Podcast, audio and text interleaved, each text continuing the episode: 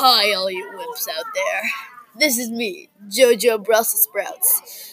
Yeah, well, I own the Brussels Sprouts gym.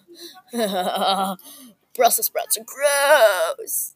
Well, our model here is simple. Be buffer.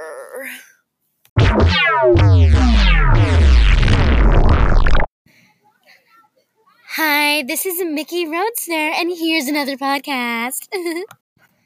so, today I'm going to be interviewing Jen Busta from Nevada. Let's hear your story, Jen. For death is no more than a turning of us over from time to eternity. From William Penn. This inspirational quote is no more than just that a quote, but it's our decision, our choice, not whether to listen to this quote, but for us to use this quote as something we think of when death decides to take away the ones closest and dearest to us. Dropping my black, oversized children's backpack on the hardwood floor of my home sweet home, I plopped onto the soft blue couch, looking around aimlessly, unsure what to do. I was ready to relax and rest after a stressful kindergarten school day. But not too longer after closing my eyes, my mom trudged in, practically mimicking my previous movements, somewhat falling onto a brown comfy chair nearby. Jen, She announced softly to me. I'm sorry to say. The next words were my worst nightmare. As the heartbreaking words slowly hit me, I thought back to my activities I participated in the week prior. If only I knew this was going to happen.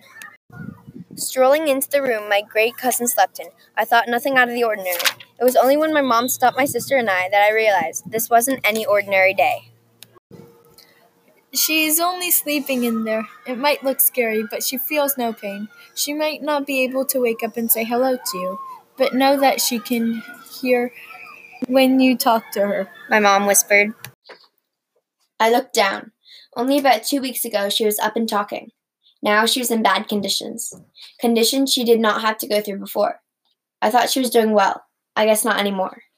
I'm brave enough. I'm brave enough, I kept saying to myself as I walked in there with my posture upright, getting ready to see her.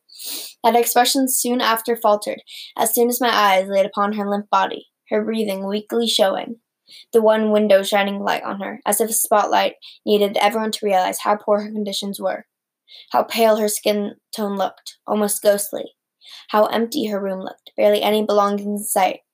Only one chair for a visitor to sit in. Clearly, not many visitors visited.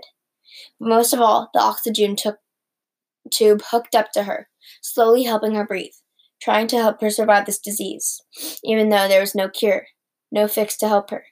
She looked so sick. Was this really how sick she was? Could she get better eventually? I knew she would, or rather hoped she would get better. Why her? Out of the billions of people on the planet, death had to take away my great cousin. How unfair was life? My great cousin had Alzheimer's, a condition that made you forget things objects, people, how, how to talk.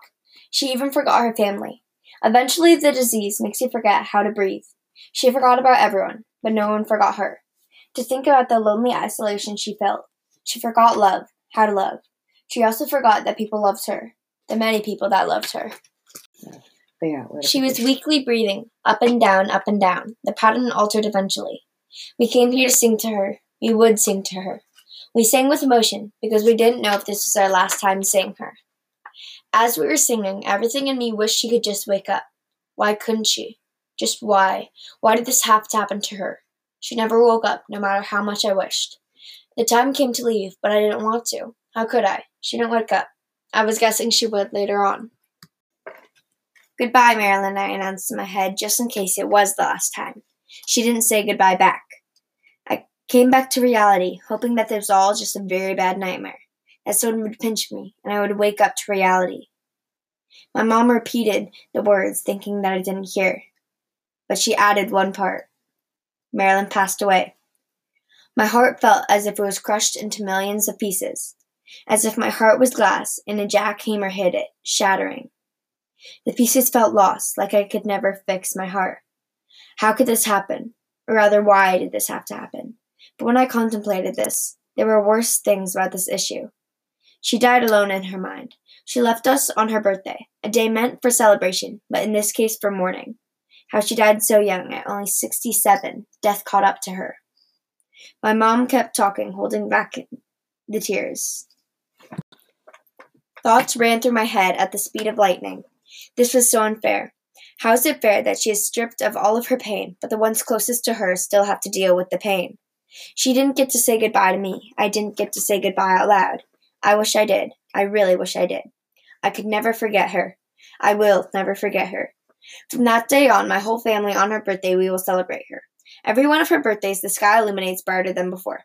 I, find I finally realize she didn't suffer. She's in a better place. One where she has to go through no amount of pain. I realized you can always move past a death, but you never forget that person. And that no matter how old someone is, spend time with them. Because you never know what day could be their final day. Spend time with them, or you might regret it.